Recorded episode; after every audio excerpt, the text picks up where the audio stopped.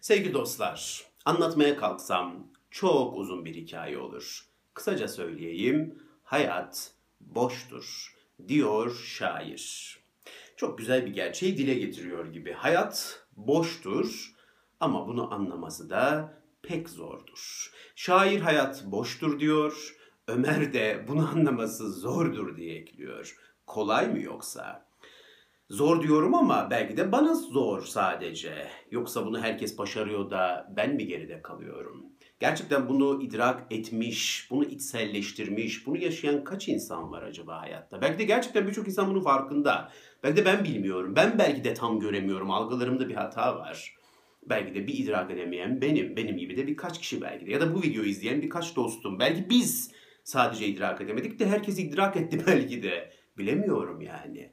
Bu şekilde de videolar çekiyor olmam, bu konuları sürekli anlatıyor olmam belki de kendimi ikna etme çabalarım. Çünkü ben tam anlamıyla hayatın boş olduğunu idrak edebilmiş biri değilim maalesef. Gerçekten değilim. Kabul etmekte zorlanıyorum. Yani o mertebeye eremedim. Yani bu bir mertebe ise, bu bir ermişlikse ben maalesef ki ne eremedim yani. Eremedim. Eremiyorum bir türlü. Ayamadım yani. Ayamıyorum bir türlü. O farkındalığa maalesef ki bir türlü ulaşamıyorum. Belki benim gibi hissedenleriniz vardır. Sanki herkes sırrını çözmüş de hayatın bir biz çözememişiz gibi hissediyor olabilirsiniz. Bazen öyle bir duygu oluyor değil mi? Etrafımızdaki insanlara bakıyoruz. Lan diyoruz herkes hayatın anlamını çözmüş gibi. Herkes yerini, yurdunu bulmuş, düzenini kurmuş. Herkes sistemi biliyor. Herkes ne yaptığının çok iyi farkında. Bu bir kere çok önemli. Herkes kendinden çok emin yani. Ultra ultra ultra özgüvenli herkes. Ne yaptığını çok iyi biliyor herkes. Ve sanki herkesin yerini yurdunu bulduğu, düzenini kurduğu bu sistemde bir dışarıda siz kalmışsınız gibi. Bir türlü uyum sağlayamıyormuşsunuz gibi. İşte Dostoyevski öngörmüş, sağ olsun zaten yazmış bunu kitaplarında. Biz de yaşıyoruz işte. Biz de uygulamasına döküyoruz bunları gibi yani.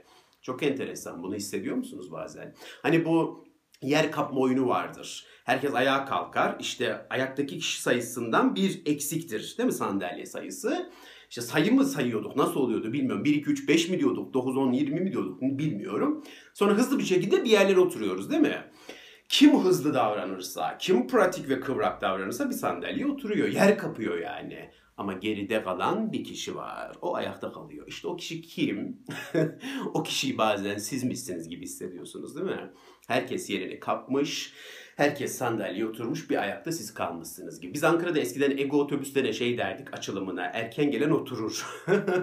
ego. Erken gelen oturur. Aynen öyle. Kıvrak olan, zeki olan, sisteme hızlıca uyum sağlayan, evrimsel olarak anında adapte olabilen yerini yurdunu buluyor işte. E bazılarımız da evrimsel olarak adapte olmakta zorlanıyoruz abi. Ne yapak yani? Yani bu evrim denilen muhabbete tam olarak ayak sağlayamıyor olabiliriz. Ne yapalım yani? Uyum sağlama yeteneğimiz biraz zayıf olabilir. Ne yapalım yani? Kıvra olamıyor olabiliriz. Ne yapalım yani? Ve o sandalyeye oturamıyoruz. Erken gelenler oturuyor, geç kalanlar ayakta kalıyor. Sap gibi ayakta kalıyorsunuz. Bazen bu duyguyu hissediyorsunuz değil mi? Ben bu duyguyu eskiden çok hissederdim. Akşamları böyle sokaklarda yürürdüm evlerin ışıklarına bakardım. Acaba derdim bu ışıkların arkasında nasıl hayatlar var? Ve ne hissederdim biliyor musunuz? Herkes düzenini kurmuş, herkes hayatını yaşıyor. Yani herkes bir sır var, onu bulmuş abi. Yani anlatabiliyor muyum? Hayatın sırrına vakıf olmuş herkes. Hazineyi bulmuş herkes. Piyango çıkmış herkese yani. Ve böyle bakardım ışıklara ve çok üşürdüm. Hava sıcak olsa bile. Sanki o ışığın arkasındaki hayat bana bir türlü gelmeyecekmiş gibi hissederdim. Sanki ben virüslüymüşüm, mikropluymuşum, lanetliymişim gibi hissederdim. Uzaylıymışım gibi hissederdim. Derdim ki ya herkes düzenini kurmuş. Herkes bir hayat yaşıyor. Ya bulmuş herkes bulacağını. Herkes düzenini kurmuş. Her şey herkes için yerli yerinde yani. Bir dağınık olan sensin Ömer. Bir yamuk olan sensin Ömer derdim. Bir yerini yurdunu bulamayan, böyle sap gibi ayakta kalan sensin derdim. Gençken bu duyguyu çok yaşardım. Sonra o duygu da azaldı. Azaldı azaldı bir yerde bitti. Gençken insan duygularını yoğun yaşıyor. Ve o duygular hiç geçmeyecekmiş gibi zannediyor. Gençliğin bilmiyorum öyle bir tarafı olabilir. Ben gençken öyle yaşıyordum en azından diyeyim. Gençler adına da burada sözcülük yapmayayım. Böyle geçmeyecek zannederdim. O duygular hep bende kalacak zannederdim. Sonsuza kadar sürecekmiş gibi zannederdim. Öyle zor gelirdi ki öyle anlar bana. O geceler böyle yürürken mesela çok enteresan bir duyguydu benim için. Kendi evime gelirdim öyle soğuk bekar odama. bekar evime gelirdim yani. Buz gibi gelirdi o ev bana. Sıcak bir yuva aslında. Her ev sıcaktır, güzeldir. Nerede olduğu, nasıl olduğu önemli değil yani. Şartları normal ise, normal şartlar altındaysa, neşeye altında uygunsa yani fiziksel yapısı her ev sıcak bir evdir aslında. Orada tek de yaşasanız biri de olsa. Ama işte o sıcak ev bana soğuk gelirdi. Üşürdüm yani. Enteresan ve bir an önce uyumak isterdim. Çünkü sabah olunca her şey biraz daha aydınlık görünmeye başlıyor insanın yüzüne. Uyku o yüzden çok güzel bir şeydir. Uyku çok çok kıymetli bir şeydir yani. Sabah olduğunda, güneş doğduğunda biraz daha aydınlık geliyor. Dünkü duygu biraz azalmış oluyor, tam geçmiyor ama biraz daha taşınabilir bir hale geliyorsunuz. En azından dinlenmiş oluyorsunuz falan feşmeken yani. Evet gençken öyle oluyor galiba. Öyle geliyor insana. Hani Sezen Aksu diyor ya, aşktan maşktan ölmez hiç kimse. Öyle gelir, öyle gelir diyor ya. Aşktan öleceğinizi zannedersiniz. Kaygı sizi öldürecek zannedersiniz. Ben artık doğrulmam dersiniz. Benden bir halt olmaz dersiniz. Bittim gittim ben ya dersiniz. Bittim ben. Bundan sonra hayat bitti benim için. Kurudu içim, öldü içimde bir şeyler dersiniz. Ki içinizde bir şeylerin öldüğünü de hissettiğiniz zamanlar vardır.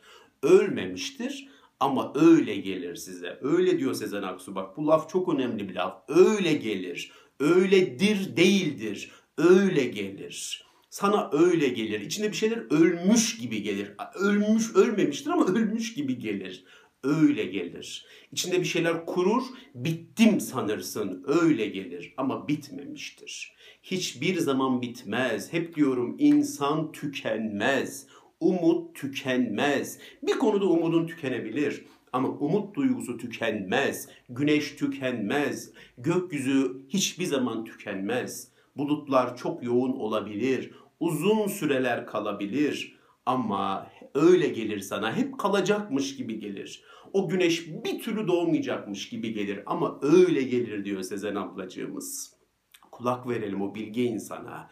Öyle gelir diyor, öyle gelir. Aşktan maşktan hiç kimse ölmez. Kaygıdan kimse ölmez. Yalnızlıktan ölmezsin.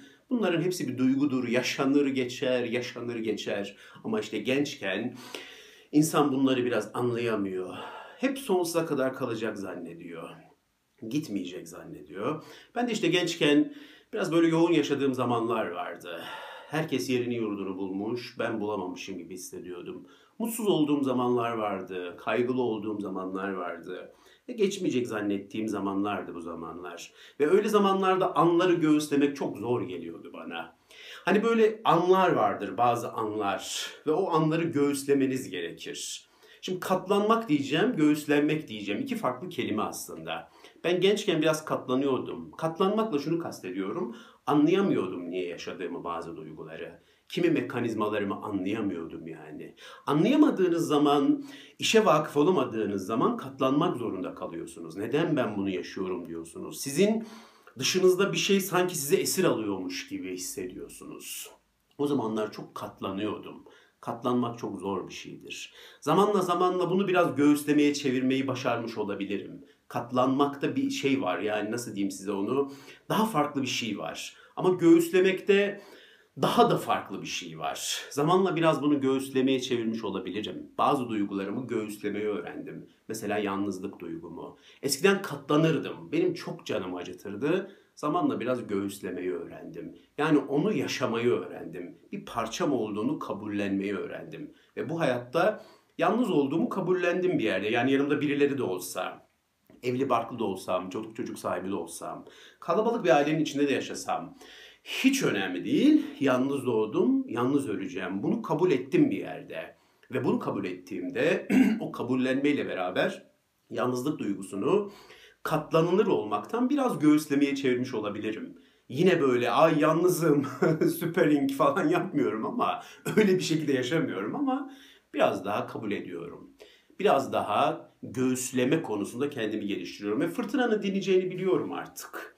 Benim gibi yaşınız biraz geçmişse, yavaştan fosilleşmeye başladığınızı hissediyorsanız, saçınız sakalınız ağrımaya başlamışsa, çok hoşuma gidiyor bu beyazları görmek bu arada.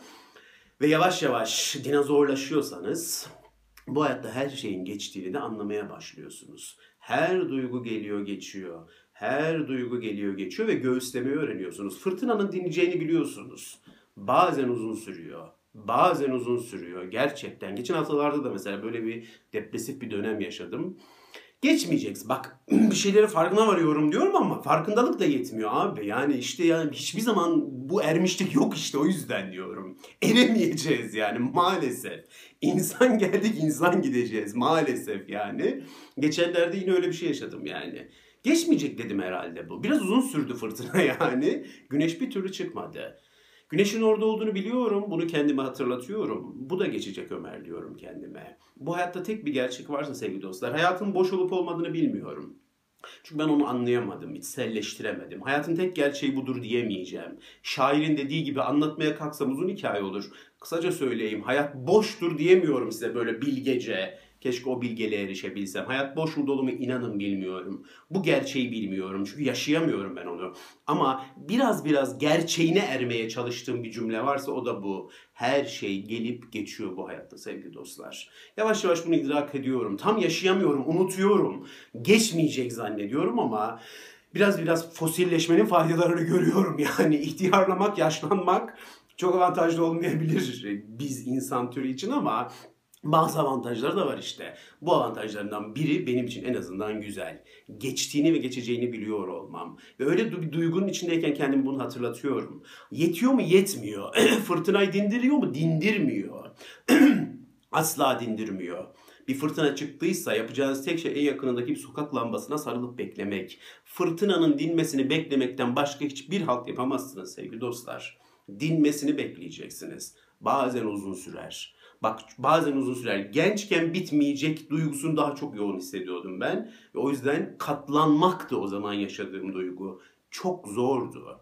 Bir daha dönmek istemem. Bir daha yaşamak istemem. Bazen geçmişte yaşadığım kimi anlarıma bakıyorum. Diyorum ki Ömercik, zavallı Ömercik. Nelere katlanmak zorunda kalmış. Bir trajedi yapmayayım yani. O benim kendi terapim. Onu ben terapistimle konuşayım. Size aktarmayayım yani oraları. Diyorum ki bak çok katlanmışım o zamanlarda yani ne yapabilirdim ki başka? Başka ne yapabilirsiniz? Fırtına çok şiddetliyse bir sokak lambasına sarılıp beklemekten başka hangi haltı yapabilirsiniz? Bekleyeceksiniz. Fırtına bitmedi. Bitmeyecek ben bunu kabul ettim artık. Benim hayatımda fırtına bitmeyecek. Benim down olmalarım bitmeyecek abi. Benim depresyon modlarım bitmeyecek yani. Ne yapayım yani? Bu da benim. İster seveyim ister sevmeyeyim yani. Buyum işte abi bu yani malzeme bu. Kendim dediğim şeyi ben seçmiyorum çoğunlukla. Özgür irade diye bir şey emin olun yok belki de. Hormonlarım var, genetik yapılarım var, travmalarım var, zartım zurtum var yani. Bir sürü otu boku içine katın ortaya ben çıkıyorum işte. Ömer diye bir herif çıkıyor yani. Kendimden çok memnunum, kendimi çok güzel yaptım falan diyemeyeceğim size. Kim kendini seçebiliyor? Kim böyle malzemeleri giyip hani böyle yemek yemeye gittiğinizde malzeme seçiyorsunuz ya. Şundan azıcık olsun bundan var. Kendinizi böyle seçebiliyor musunuz? Seçemiyorsun abi.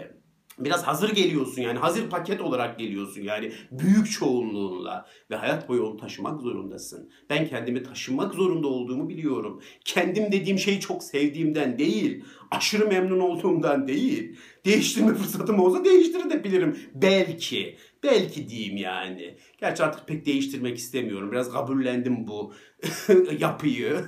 Biraz kabullendim ama eskiden olsa o genç yaşlarımda sorsalardı bunu bana tak değiştir derdim yani. Yenisi gelsin. Next please. Sıradaki lütfen. Ondan da memnun değilsen başka biri gelsin. Ömer gitti, Ahmet geldi, Ali geldi, Mehmet, Veli.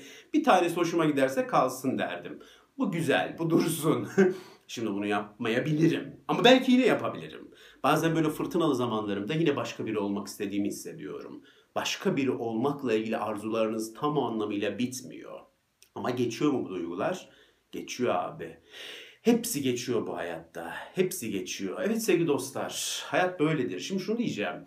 Hani o kendinizi herkesten farklıymış gibi hissettiğiniz anlar var ya, o oturma oyununda ayakta kalıyor musunuz gibi. Zamanla bir şey daha öğrendim. Aslında herkes yerli yerine oturmuş, yerini düzenli kurmuş gibi görünse de aslında herkes sap gibi ayakta. Bunu da öğrendim. Aslında kimse hayatın anlamını anlamını bulmuş değil abi. Hiç kimse hiçbir şeye vakıf değil. Bunu da yavaş yavaş anlamaya başladım. Sır mır yok. Hani böyle YouTube'da bizim gibi veya kitaplarla hayatın sırrını bulan hemen çıkıyor konuşmaya başlıyor böyle. Size hayatın sırrını üç kelimeyle, üç cümleyle özetleyeceğim diyerekten. İnanmayın abi kimse hayatın sırrını mırrını çözemez çözemez. Rol yapıyoruz. Çözmüş rolü.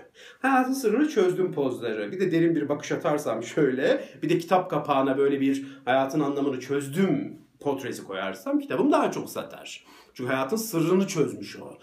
ben de alayım o sırrı uygulayayım. Böyle bir şey yok. Kimse hayatın sırrını falan çözemiyor. Hepimiz aynı bokuz. Birbirimizden farkımız yok. Var mı içinizde sıra dışı güçleri olan? Yok. Hepimiz güçsüzüz. Hepimiz güç rolleri yapıyoruz. Hepimiz özgüvensiziz de aslında çok güzel özgüven rolleri yapıyoruz. Böyle yani. Hepimiz aynı bokuz abi. Yok birbirimizden farkımız. Bu yaşlara gelince biraz da bunu anlamaya başlıyorsunuz işte. Aslında hepimiz insancayız. Pek insancayız. Robot falan değiliz, android falan değiliz. Böyle bir sürü saçma sapan şeyimiz var ve onu taşıyoruz. Bak başka bir şey değilim ben. Taşımak zorundayım bunu. Başka bir şey olmak isteyebilirim ama buyum ben. Buyum abi ne yapabilirim yani? Ama şunları anlamak güzel işte. Her şeyin gelip geçiyor olduğunu ve hiç kimsenin hiçbir şeyi çözemediğini bilmek. Güzel bir duygu. Ben biraz bunu fosilleştikçe anlıyorum. Genç yaşlarımda keşke anlayabilseydim. Gençlerle ilgili geneleme yapmak istemem. Kurban olurum hepinize. Hepinizi çok seviyorum. Gençlere bayılıyorum. Yani hepiniz de herhalde bayılıyorsunuzdur yani. Siz de kendinize bayılıyor olabilirsiniz gençler. Bayılın sorun yok. Bayılalım hep beraber yani. Toplu bir bayılma histerisi yaşayalım yani öyle bir histeri var ya. Şöyle bir şey var. Gençken bunu keşke anlayabilseydim, keşke yaşayabilseydim. Bazıları var. Mesela Osamu Dazai. Geçen bir kitabını okudum insanlığımı yitirirken.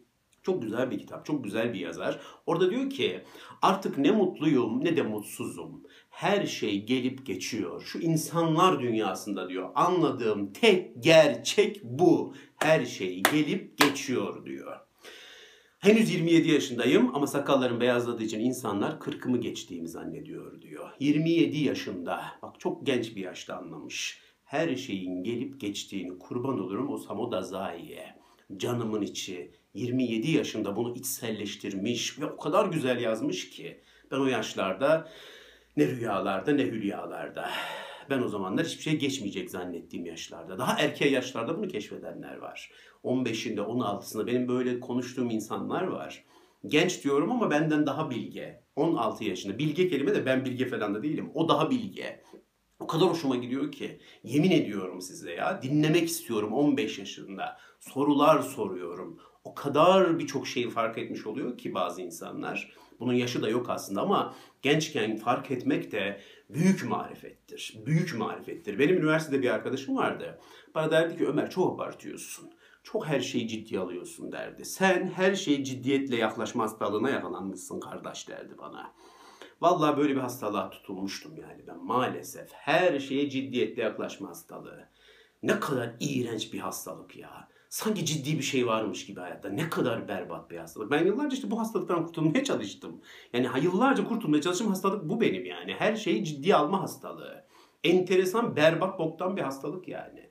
O bana derdi ki Ömer bu hayatta hiçbir şeyin önemi yok kardeş. Her şey boş kardeş derdi. Bak bu hayatta tek gerçek şey varsa o da dostluklardır, güzel anlardır, anılardır derdi. Gel etme tutma, kasma bu kadar kendini. Yapma bize tavırlar yapma derdi yani. Bırak tadını çıkaralım. Sal biraz kendini, serbest bırak biraz kendini. Anlayamazdım ya. Mal kafa Ömer anlayamıyordu yani. Şu mal kafam var ya bir bok anlamıyordu bu cümlelerden. Yıllar geçtikçe anlıyorsunuz. Ve bir gün ben o arkadaşıma dedim ki yıllar yıllar sonra yakın bir zamanda yani senin dedim o dediğin cümleyi dedim anlayabilseydim keşke. Bir de bende şöyle bir duygu oluyor sevgili dostlar. Cümleyi duyarken birinden aslında bu cümlede bir şey var diyorum. Bir tarafım hani o cümlede bir şey hissediyor ama algılayamıyorum. Benim böyle bir tarafım var. Sizde de belki vardır. Yıllar geçince anlıyorum. Mesela bir kitap okuyorum. Diyorum ki bu kitapta bir şey var. Bak bu kitap güzel ama anlamıyorum tam olarak. 10 yıl sonra bir daha okuyorum. Ha diyorum. Şimdi oturdu. Benim böyle biraz işte jeton geç düşüyor bende. O arkadaşıma da öyle dedim. Bunu dedim çok geç anladım. Bu dedim hayatta dedim her şey gelip geçiyormuş dedim ya. Geriye sadece güzel anlar, dostlar, dostluklar kalıyormuş. Yeter ki o anları, o zor anları bir göğüsle.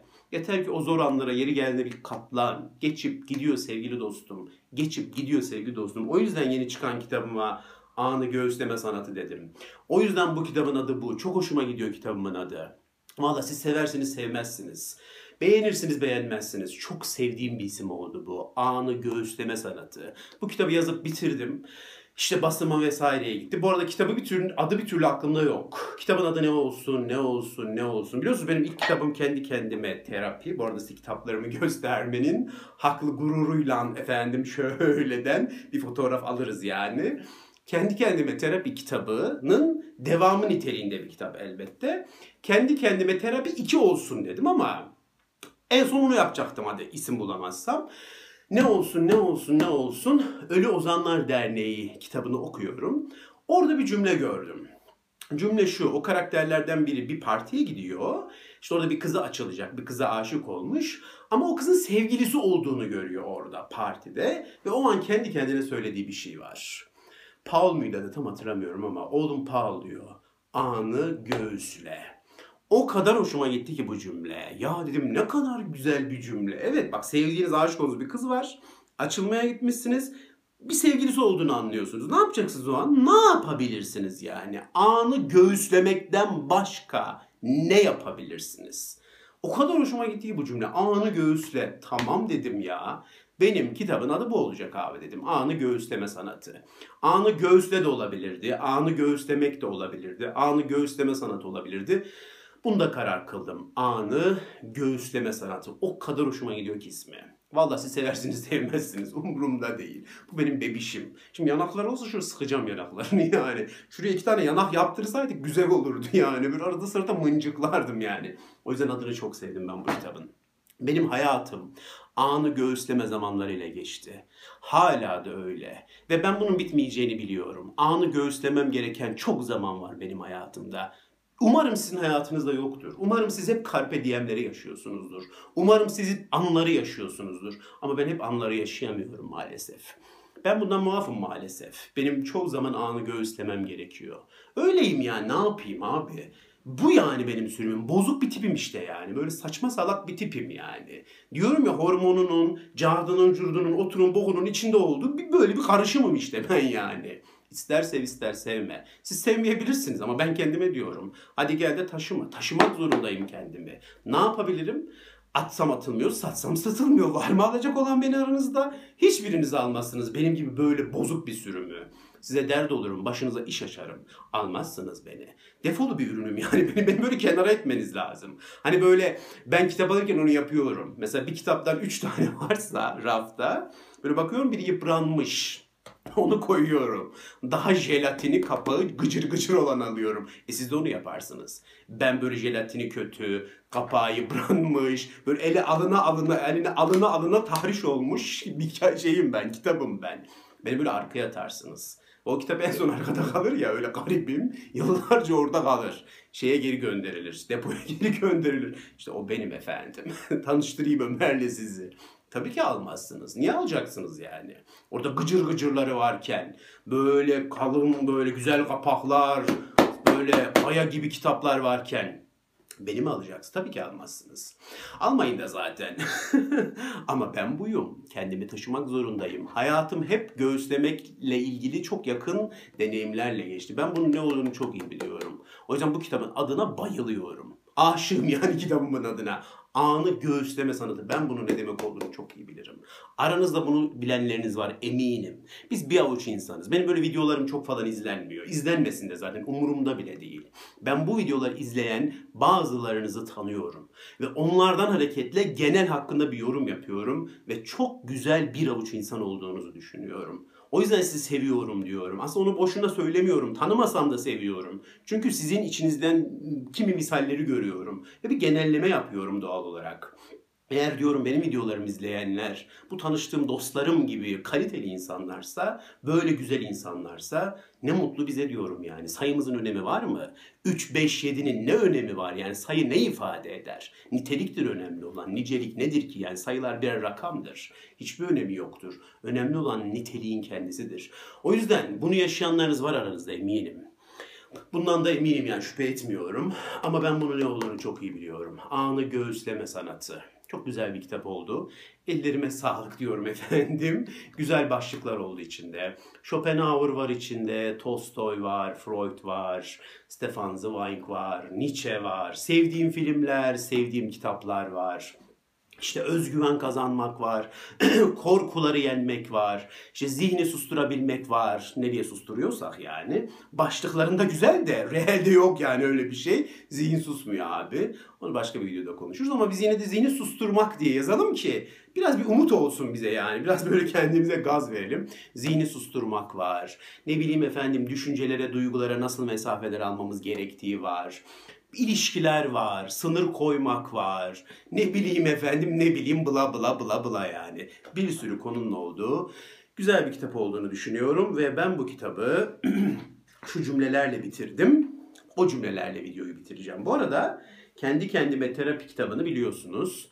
Bu kitapta yeryüzü olsun istemiştim kapakta. Yapraklar var bunun kapağında. Bu kitabın kapağında da gökyüzü olsun istedim kuzey ışıkları var. Yeryüzüyle gökyüzü ikisi bir arada olmuş oldu. Üçüncü kitapta da bakalım araya ne koyacağız. Aradaki yeryüzü gökyüzü arasında bir insan işte üçüncü kitapta da belki insan olur ama insana nasıl kapağı koyacağız pek bilemiyorum efendim.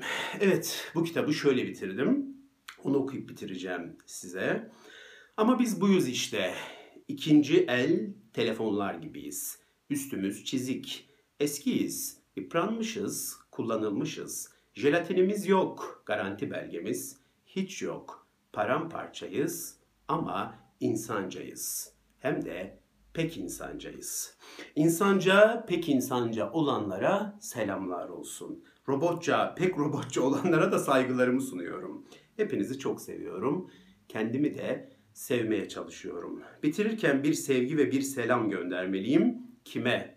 Mary'e. Daha doğrusu Mary'lere yalnız ve mutsuz olan herkese. Kime deyince şey geldi aklıma. Yılmaz Erdoğan'ın Organize İşler Sazan Sarmalı filminde Kıvanç Tatlıtuğ'un rolü ne kadar güzel ya. Hani böyle konuşuyor ya. Benim bu şeyimi muhtemelen öyle okurdu. Şöyle derdi. Bir selam göndermeliyim. Kime? Hani öyle bir şey yapıyor ya. Şimdi ben yapamam yani de. Çok güzel bir şey. Bak işte şu yazarın bir lafı var. Ney? Diyor ya. Belki hatırlarsın onun gibi olmuş. Kime? Yalnız ve mutsuz olan herkese demişim. Evet sevgili dostlar Anı Göğüsleme Sanatı isimli kitabımı size göstermek istedim. Alırsınız almazsınız hiç önemli değil canınız sağ olsun. Ama ben göstermiş olayım. Bu arada bir prodüksiyon yaptım bakın farkında mısınız? Yeşil gömlek, yeşil kapak. Bir de yeşil bardak. İşte buna prodüksiyon denir. Benim prodüksiyonum budur abi. Bu kadar yani. Üç parçayla bir production yapıyorum yani. Üç parçayla bir reklam filmi yani size. Ama yeşil kombinle bir 10 üzerinden herhalde 9 falan verirsiniz. Yani benim anladığım bu production'dan. Renk kombini yani başka bir şey bilmiyorum. Kendi kendime terapi ilk kitabım ve Anı Göğüsleme Sanatı da ikinci kitabım çıktı. İnşallah üçüncü kitabı da yazmaya yavaş yavaş başlayacağım. Çünkü başka yapacak bir şey bulamıyorum. Ne yapayım? Sıkılıyorum yani. Geçen bir arkadaş diyor ki kitap seviyor musun? Vallahi diyorum kitabı sevmek sevmemek meselesi değil. Başka yapacak bir şey bulamıyorum diyor. Ben sıkılıyorum. E sıkıldığım için de kitap okuyorum. Sıkıldığım için de kitap yazıyorum. Ne yapayım? Çok sıkılıyorum sevgili dostlar. Ve bu sıkıcılık içerisinde bir şekilde o sıkıcılığı gidermenin en güzel yolunun da okumak ve yazmak olduğunu düşünüyorum. İyi ki kitaplar var.